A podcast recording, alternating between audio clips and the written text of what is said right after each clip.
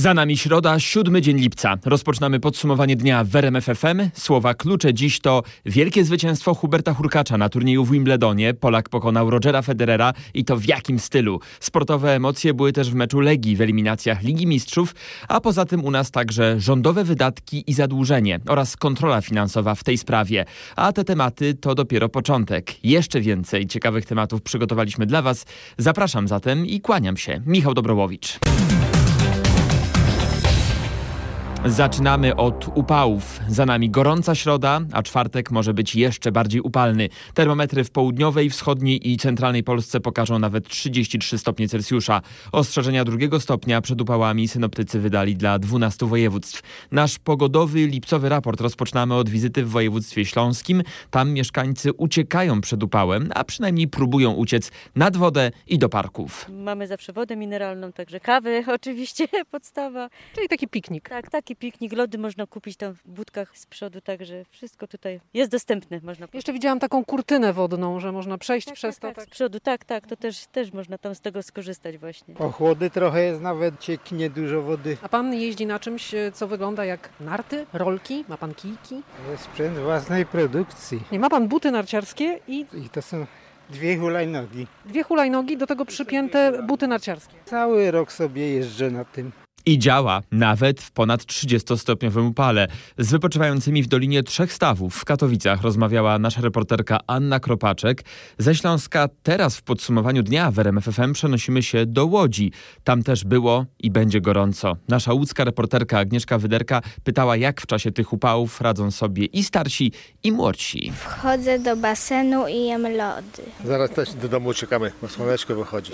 dużo pić i idę na boisko i siedzę w cieniu. Jak ja sobie radzę z gorącą? No generalnie jak jestem w domu, no to zasadnicza rzecz w dzisiejszych czasach to wentylator, a w samochodzie klimatyzacja bez zmian. Skoro o klimatyzacji w samochodzie mowa, polecamy Wam portal Twoje zdrowie rmf24.pl. Tam przeczytacie m.in. o tym, na ile stopni warto ustawiać klimatyzator, żeby sobie i swojemu zdrowiu nie zaszkodzić i dlaczego nie ustawiać nawiewu, choć wielu z nas tak robi, na twarz i szyję. Bardzo cenne podpowiedzi mamy na radiowych stronach. Te porady przydadzą się na pewno i w czwartek, i w piątek, bo tropikalne powietrze utrzyma się w Polsce co najmniej do weekendu. Potem w sobotę na chwilę odetchniemy od upałów, a od niedzieli może wrócić. Wysoka temperatura będzie znów więcej niż 30 stopni. To była środa pełna sportowych emocji. Środa pod znakiem pięknego zwycięstwa. Hubert Hurkacz pokonał Rogera Federera i awansował do półfinału wielkoszlemowego Wimbledonu. Polski tenisista wygrał z legendarnym Szwajcarem w trzech setach. Trzecia partia to był absolutny koncert tenisowy w wykonaniu Hurkacza. Po trudnym drugim secie zakończonym tiebreakiem Hurkacz pokonał w trzeciej partii Federera bez straty ani jednego gema.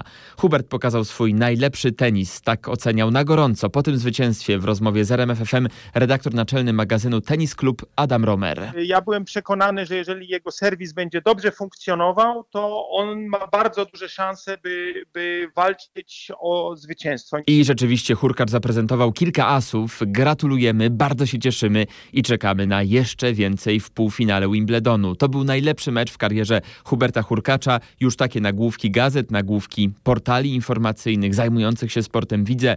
Polski tenisista w półfinale Wimbledonu, już to wiemy, zmierzy się z reprezentantem Włoch albo Kanady. Cały czas mocno trzymamy kciuki.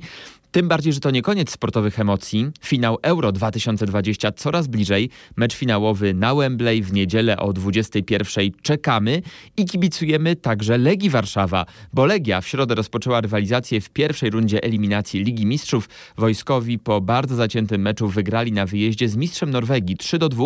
Legia nieznacznie w ten sposób przybliżyła się do drugiej rundy eliminacji. Rewanżowy mecz dokładnie za tydzień w Warszawie.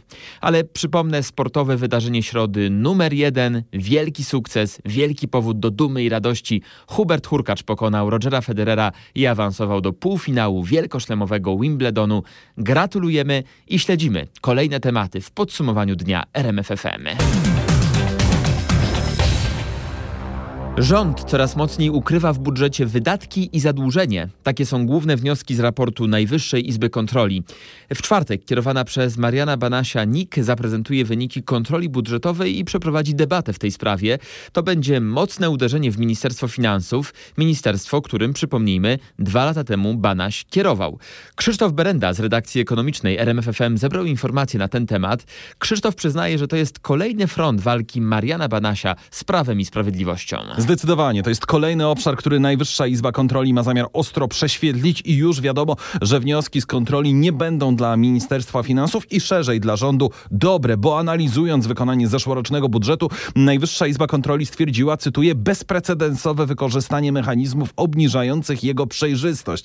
No a chodzi tutaj o to, że niektóre wydatki są ukrywane, wiele wydatków jest wynoszonych poza budżet, że dokonuje się tam magia lub jak czasem nazywa to opozycja, po prostu kreatywna kreatywna księgowość. Jutro Najwyższa Izba Kontroli zaprezentuje szczegóły i szykuje nawet debatę budżetowych ekspertów, e, którzy mają pokazać wszystkie te finansowe grzechy rządu. O szczegółach raportu, a także o tym, jak przebiegać będzie debata, dowiecie się na pewno z RMFFM, a wy słuchacie podsumowania środy, 7 dnia lipca. Czas w nim na najnowszy raport pokazujący stan epidemii w Polsce. Poprzedniej doby w naszym kraju wykryto 103 nowe zakażenia koronawirusem. Z powodu COVID-19 zmarło 17 pacjentów. Takie dane przedstawiło Ministerstwo Zdrowia. W Polsce w pełni zaszczepionych jest teraz ponad 14 milionów 200 tysięcy osób. Szczepionka przeciw koronawirusowi podawana jest już od tego tygodnia w kolejnych aptekach. Niektóre punkty apteczne jeszcze przygotowują się do szczepień, są na ostatniej prostej, ale i tam lada moment, w czwartek albo piątek, jak deklarują farmaceuci, podany zostanie preparat pierwszym osobom. My odwiedziliśmy aptekę przy ulicy Pańskiej w Warszawie i sprawdzaliśmy, jak w praktyce tam będą wyglądać szczepienia wejdziemy do apteki i co się dalej wydarzy. Przede wszystkim pacjent musi być zarejestrowany, także podchodzimy do okienka, rejestrujemy się, wypełniamy ankietę. To jest wydzielone okienko, które jest osobnym okienkiem. Jest przeznaczone tylko i wyłącznie dla pacjentów, którzy przychodzą do apteki zaszczepić się. Również mamy przeznaczoną poczekalnię, gdzie pacjent może 15 minut odczekać po szczepieniu. My mamy na tyle miejsca w aptece, że spokojnie pacjent może w oddzielnym miejscu poczekać.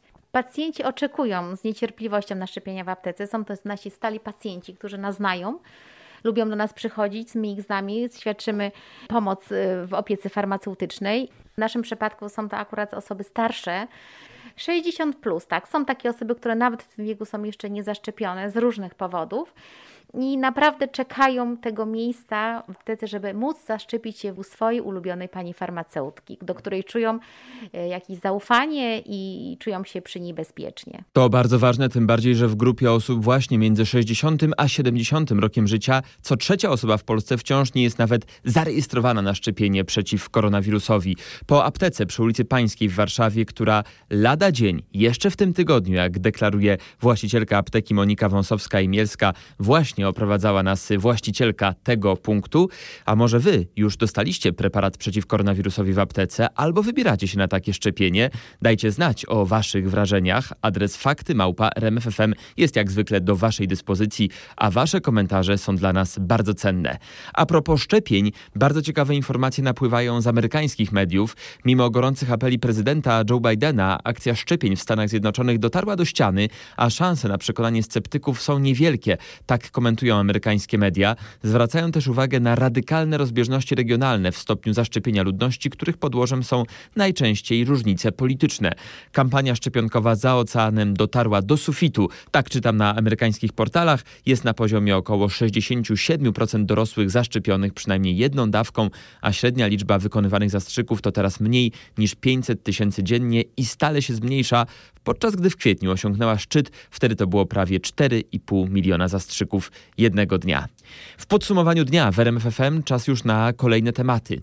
Centralne Biuro Antykorupcyjne zatrzymało kolejną osobę w śledztwie dotyczącym Sławomira Nowaka. Zatrzymaną osobą, jak dowiedzieliśmy się w środę, jest obywatelka Ukrainy. Ma usłyszeć zarzuty m.in. dotyczące prania brudnych pieniędzy. A my już za chwilę przypomnimy fragmenty rozmowy w samo południe. Gościem był mężczyzna, o którym można powiedzieć tak. Jedną konferencją prasową doprowadził do obniżenia ceny paliw na stacji benzynowej Orlenu. Ostatnio doprowadził też do tego, że wystawiony przez jego partię kandydat na Rzecznika Praw Obywatelskich ma poparcie prawie wszystkich posłów. To jest krótki opis gościa rozmowy w samo południe. Już pewnie domyślacie się albo przypominacie sobie, że gościem Tomasza Skorego był prezes Polskiego Stronnictwa Ludowego Władysław Kośniak-Kamysz szef y, Polskiego Stronnictwa Ludowego prezes, no i szef y, klubu Koalicja Polska PSL, y, Europejscy Demokraci i Konserwatyści. Dzień dobry. Dzień dobry. E, poza tym można byłoby powiedzieć, że człowiek sukcesu, ale zacznijmy od tego, co najświeższe. Pan się dzisiaj trochę awanturował w Sejmie, przynajmniej w takim charakterze widziano pana publicznie. Poszło Jeżeli w słusznej sprawie, to po, chyba dobrze. Poszło wzburzenie jedną z zapowiedzi premiera. Powie pan dokładniej o którą? No, wczoraj na pewno po tym wypadku tragicznym, y, gdzie pijany kierowca zabił dwójkę rodzic, zabił rodziców y, i, i osierocone została trójka dzieci, e, pod tym wpływem premier zgłasza ustawę, żeby obciążyć finansowo również pijanych kierowców. I my się z tym zgadzamy. Tylko problem jest taki, że my taką ustawę złożyliśmy w styczniu 2020 roku, a w listopadzie 2020 roku rząd premiera Morawieckiego dał negatywne stanowisko. I nasze jest pytanie, czy musiało dojść do tragedii, żeby premier zmienił zdanie? Pan apelował o pilne podjęcie prac po tym ponad no, półtora roku nad tą właśnie ustawą. Bo ustawa jest gotowa. W Sejmie jest. Ona jest gotowa, można ją przyjąć na tym posiedzeniu, zakończyć proces legislacyjny w lipcu i prezydent mógłby to w lipcu podpisać, bo Senat e, też się za chwilę zbiera. E, w naszej ustawie jest e, pokrywanie kosztów leczenia po medycznych, porad psychologicznych przez sprawców, żeby taki idiota, który rozważa gdzieś w tym pijackim widzie wsiadanie za kierownicą, po prostu się 10 razy zastanowił, że nie tylko może pójść do więzienia, ale jeszcze będzie płacił setki tysięcy złotych i powinno być jeszcze zadośćuczynienie. Panie prezesie, ale tak serio myśli pan, że akurat tym razem rządzący, którzy dość często powiedzmy otwarcie blokują pomysły opozycji, żeby po jakimś czasie zgłosić je jako własne, e, tym razem zachowają się racjonalnie, a może przyzwoitość tu powinna znaczy, być. Powinien premier wyjść i powiedzieć, no nie widziałem, może gdzieś tam przeoczyłem tą ustawę, jest, to ją bierzemy. Gdyby tak zrobił, to ja bym mu e, powiedział, no okej, okay, piątkę bym przybił z nim i powiedział, no róbmy, bo to jest dobra ustawa, nieważne kto jest już nawet autorem. I na tym kończymy radiową część rozmowy. Zainteresowanych kontynuacją, a zapewniam, będziecie też ciekawie. Zapraszam e, na stronę rmf24.pl i do naszych kanałów społecznościowych. Proszę powiedzieć, y, bo wygląda na to, że uporczywie klecona przez y, PSL y, taka większość wokół kandydatury profesora Wiązka wreszcie zadziała i Sejm pewnie jutro po południu powoła go na stanowisko Rzecznika Praw Obywatelskich. Ale w tle tej rozgrywki jest zagadka. Dlaczego pod tą kandydaturą zgłoszoną przez pański klub nie ma ani jednego podpisu członków klubu Koalicji Obywatelskiej? Jest uchwała ich prezydium, że popierają. Są podpisy naszego klubu, są podpisy PiSu, co ważne e, w tym kontekście. No to chyba kluczowe, e, właśnie bo o to chodziło. To jest szósta próba i gdyby ona się nie zakończyła sukcesem, to, to za chwilę byśmy mieli ustawę o pełniącym obowiązki, ja to nazywam o uzurpatorze e, w, na urzędzie Rzecznika Praw Obywatelskich i to byłoby ze szkodą dla wszystkich. Do sześciu razy sztuka, jeśli chodzi o wybór Rzecznika Praw Obywatelskich. Może ta taktyka teraz zadziała. Ten wątek pojawił się także w dalszej części rozmowy w samo południe. Gościem Tomasza Skorego, przypomnę, był prezes PSL Władysław Kosiniak-Kamysz. A jak pan sobie tłumaczy zmiany zdania przez PiS? Bo to jest zmiana dość ustrojowa. Oni przecież byli gotowi yy, uchwalać ustawę, yy, która wprowadzałaby coś zamiast RPO. Pękli. Myślę, że tutaj dwie rzeczy zaważyły. Po pierwsze, czy byłaby większość dla takiej ustawy? Czy na przykład Gowin, który, który zyskał na wyjściu e, Giżyńskiego. Mówię skrótami, nazwiskami, mhm. ale, ale myślę, że wiemy o co chodzi. E, że jego głosy są ważniejsze dzisiaj w PiSie, a nie, nie mniej ważne. E, mógłby powiedzieć, no nie, nie, na taką rozwiązania my się nie możemy zgodzić. I znów łatać jakąś większość. Nie wiem, czy tu Konfederacja by pomogła, bo jakby pomogła, no to już byłby jasny, jawny sojusz. Więc to jest pierwszy punkt. Drugi, chyba tych zatargów z Unią Europejską już jest za dużo, a Rzecznik Praw Obywatelskich to jest jednak osoba obecna we wszystkich krajach demokratycznych, e, że wszędzie podobna konstrukcja rzecznika występuje co w Polsce. Więc nie odbyłoby się to bez echa e, wszystkich rzeczników z innych państw, myślę, instytucji europejskich, e, nie tylko Unii presja Europejskiej. Zewnętrzna presja zewnętrzna. I po co kolejny front? Te dwa czynniki, no i, i rzecz kluczowa, jednak dobry kandydat. oni i tutaj też w PiSie szukając czegoś, co, co, co warto zauważyć, nie mówili o profesorze Wiązku w pierwszym podejściu źle. E, jedna rzecz e, dręczy przynajmniej część naszych słuchaczy, tych za kierowniczą, e, zwłaszcza. Wczoraj wieczorem doszło do no, kolejnej potyczki w sprawie cen paliw koncernu Orlen. Pan napisał do prezesa Obajtka, przy Polnej dało się je obniżyć, a gdzie indziej się nie da. Mam, się, mam tam przyjechać. Na co pan prezes Obajtek odpisał, że kiedy pan był w rządzie, było drożej. Czy mamy się spodziewać tej wymiany takich no, szczególnego rodzaju uprzejmości na dłuższą metę? Jak z tej wymiany wyjdzie, wyjdzie tańsze paliwo, to mogę kontynuować swój objazd po kraju. Przy stacjach benzynowych będę, będę stawał i robił konferencję, bo w ciągu pięciu minut konferencji e, cena benzyny spadła 15 groszy. To całą dobę mogę stać jak trzeba, żeby ona spadała e, mocniej. Ale oczywiście to jest tylko e, uwypuklenie tego tematu. A ta temat jest poważny. Ceny benzyny coraz wyższe, coraz więcej podatków, bo przecież opłata paliwowa doszła. I co szczególne, że na stacjach Orlenu, narodowego koncertu naftowego, benzyna jest najdroższa. Tańsza jest na stacji e, na przykład brytyjskiej w Polsce, BP, holenderskiej, Shell, BP, tak Shell, e, kolejne e, Auchan. E, są, są, tam jest tańsze paliwo. A ono wszystko, przecież wszystko idzie z petrochemii w Płocku. Więc dlaczego nasz koncern e, wszystkich Polaków, przecież to nie jest folwark pana Obajtka, przynajmniej nie powinien być, e, ani PiSu. E, dlaczego tam benzyna jest tak droga. No może dlatego, że zarabia pieniądze dla nas wszystkich. Co na to Władysław Kośniak-Kamysz, prezes PSL-u? Ciąg dalszy rozmowy w samo południe. Do usłyszenia i do zobaczenia, jak zwykle na rmf24.pl. Polecamy radiowe strony. Tam znajdziecie m.in. odpowiedź na to ostatnie pytanie skierowane do naszego gościa. Rozmowę w samo południe polecamy codziennie od poniedziałku do piątku. Oczywiście w samo południe, czyli o 12. W faktach RMFFM początek rozmowy, a potem całość w naszym nowym muzyczno-informacyjnym radiu internetowym rmf24.pl do usłyszenia na rmfon.pl. Skoro tak dużo w czasie tej rozmowy słyszeliśmy o paliwach i jego cenach, to przyjrzyjmy się też temu tematowi.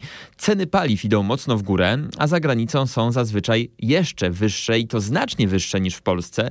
Ponownie z nami w podsumowaniu dnia w RMFFM Krzysztof Berenda, który przygotował paliwową mapę Europy na lipiec 2021 roku. Krzysztof, na początek, żebyśmy dokonali porównania, przypomnijmy ile kosztuje paliwo w Polsce. A benzyna kosztuje teraz średnio w kraju 5,49, olej napędowy przeciętni 5,43, natomiast autogaz 2,29. Krzysztof Berenda te informacje zestawił też z sytuacją, jaka jest u naszych sąsiadów. Jest drożej, znacznie drożej. Na Litwie benzyna kosztuje średnio w przeliczeniu 5 zł 65 groszy, w Czechach i na Słowacji to już średnio 6 zł, a w Niemczech średnio 6,80. To jednak i tak nic, jeżeli popatrzymy na ceny w Norwegii albo w Danii. Tam jest prawie 8 zł za litr, jeszcze gorzej jest w Holandii, tam prawie 9 zł za litr paliwa. Posłuchajmy jeszcze, czy są miejsca w Europie, na świecie, gdzie jest taniej. Najtańsze paliwa mm, są w naszej części świata w Turcji. W przeliczeniu tam średnio paliwa kosztują 3,30 za litr benzyny. Tanie są także Czarnogóra i Słowenia. Średnio 4,50. Niezłe ceny znajdziemy także w Bułgarii, Rumunii i Mołdawii. To jest podsumowanie dnia w RMFFM, podsumowanie środy, 7 dnia lipca 2021 roku. Sporo słyszeliśmy o zagranicy przed chwilą. Zanim u nas jeszcze więcej informacji z zagranicy, nasz polski James Bond. Chodzi oczywiście o porucznika Sławomira Borewicza z serialu 07 Zgłoś się. Właśnie w środę, 7 lipca, 7.07 na placu Wielkiej Armii Napoleona przy Bulwarze Czerwieńskim nad Wisłą w Krakowie odbył się maraton filmowy z porucznikiem Borewiczem w roli głównej. To była specjalna akcja RMFFM. Wcześniej w Alei Gwiazd odsłonięta została kolejna gwiazda. Właśnie gwiazda Bronisława Cieślaka, niezapomnianego porucznika Borewicza. Niezapomnianego i potwierdzają to mieszkańcy i turyści nad Wisłą w Krakowie. To każdy, po, widząc pierwszy odcinek, tak jak się pojawił, każdy marzył, żeby być tym porucznikiem Borewiczem, tak? To było to, to marzenie takie, też moje było. Mogę ten film oglądać e, często i tak naprawdę e, do dzisiaj mam wszystkie odcinki nagrane. Jak usłyszałem, że będzie można tutaj spędzić południe, to przyjechałem. Jak jest w telewizji, to zawsze oglądam ten serial. Fajne wydarzenie, fajne. Ile ludzi pan zabił? Myślę, że to nie ma tutaj znaczenia. Niezapomniany głos, niezapomniane dialogi, niezapomniana muzyka, niezapomniany serialowy porucznik Sławomir Borewicz. Bronisław Cieślak zmarł 2 maja. A na miejscu, na bulwarach w Krakowie była też z nami pani Anna Cieślak, żona Bronisława Cieślaka. Rozmawiał z nią nasz reporter Marek Wiosło. Jak się pani teraz czuje?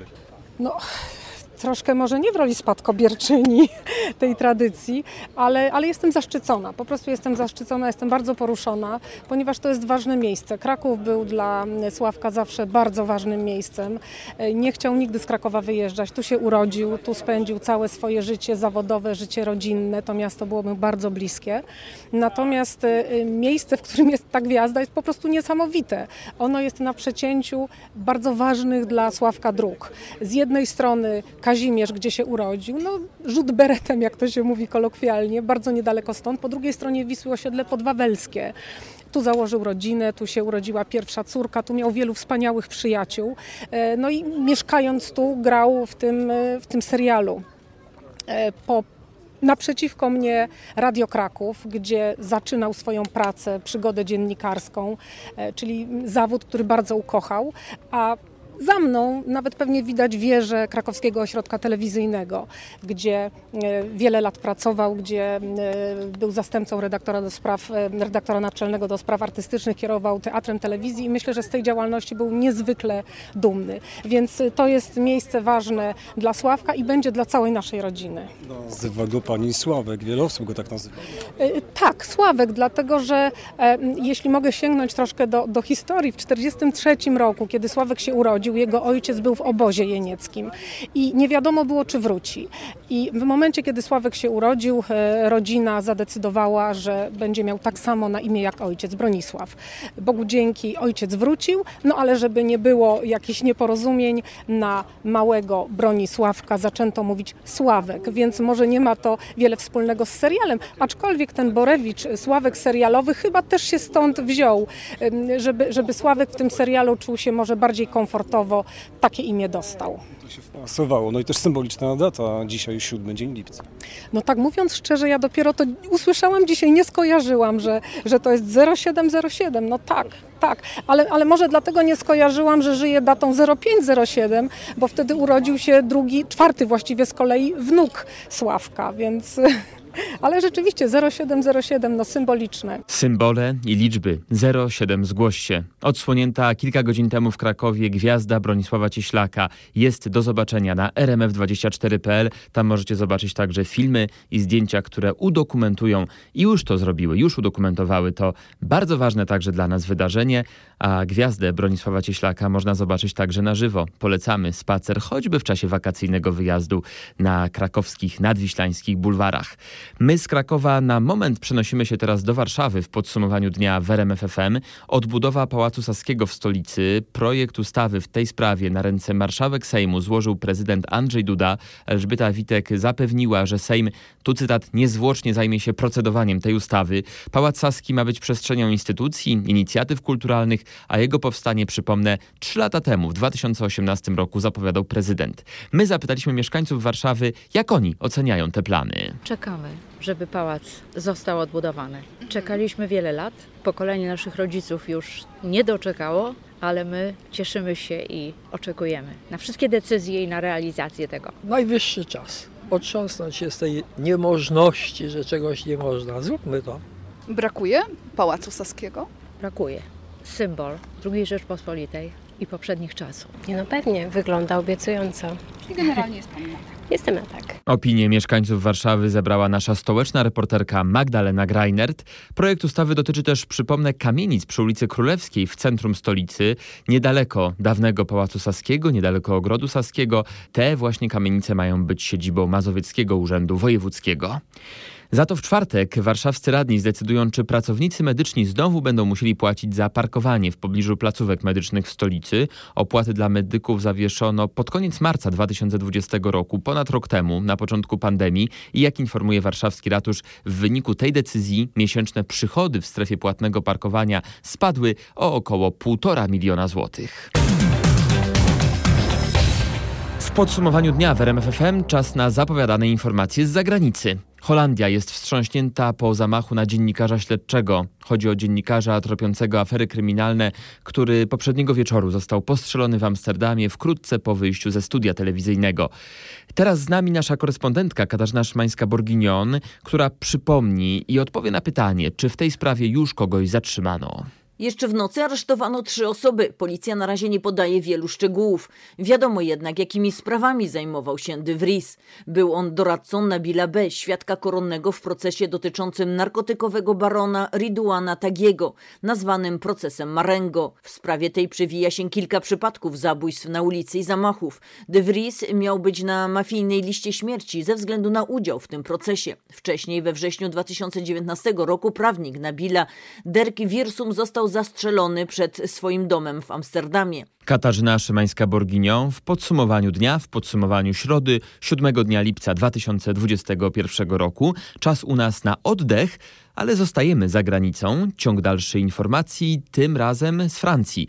Rozpoczęło się łagodzenie epidemicznych obostrzeń na trwających w Paryżu pokazach ręcznego krawiectwa najwyższej klasy.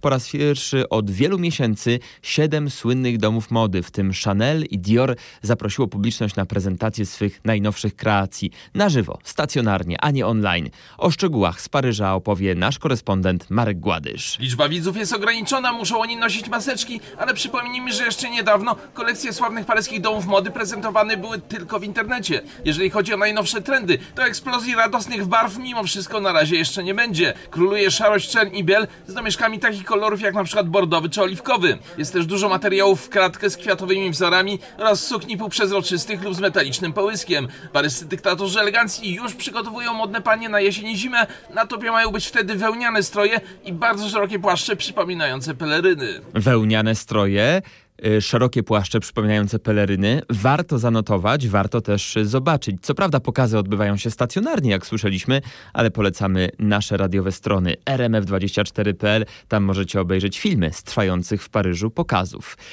W środę w faktach RMFFM zaglądaliśmy do zielnika. To jest podsumowanie dnia, podsumowanie środy, podsumowanie najciekawszych informacji. Nie może w nich zabraknąć naszego wakacyjnego cyklu pod hasłem Zielnik Polski. W nim przez całe lato będziemy Was namawiać do zbierania ziół. Wszystko, co teraz zbierzemy i zasuszymy, na pewno przyda się jesienią, choćby w domowej apteczce. Bohaterką w środę była mięta, w ludowej medycynie znana absolutnie od wieków. Sprawdźmy, czy łatwo ją rozpoznać. O tym rozmawialiśmy rozmawialiśmy z doktorem Krzysztofem Błechą, który na co dzień zajmuje się właśnie ziołolecznictwem. Miętę trudno jest pomylić z innym surowcem roślinnym, gdyż ma bardzo charakterystyczny, charakterystyczny zapach i smak. Surowcem leczniczym są liście i ziele mięty, czyli te części naziemne rośliny.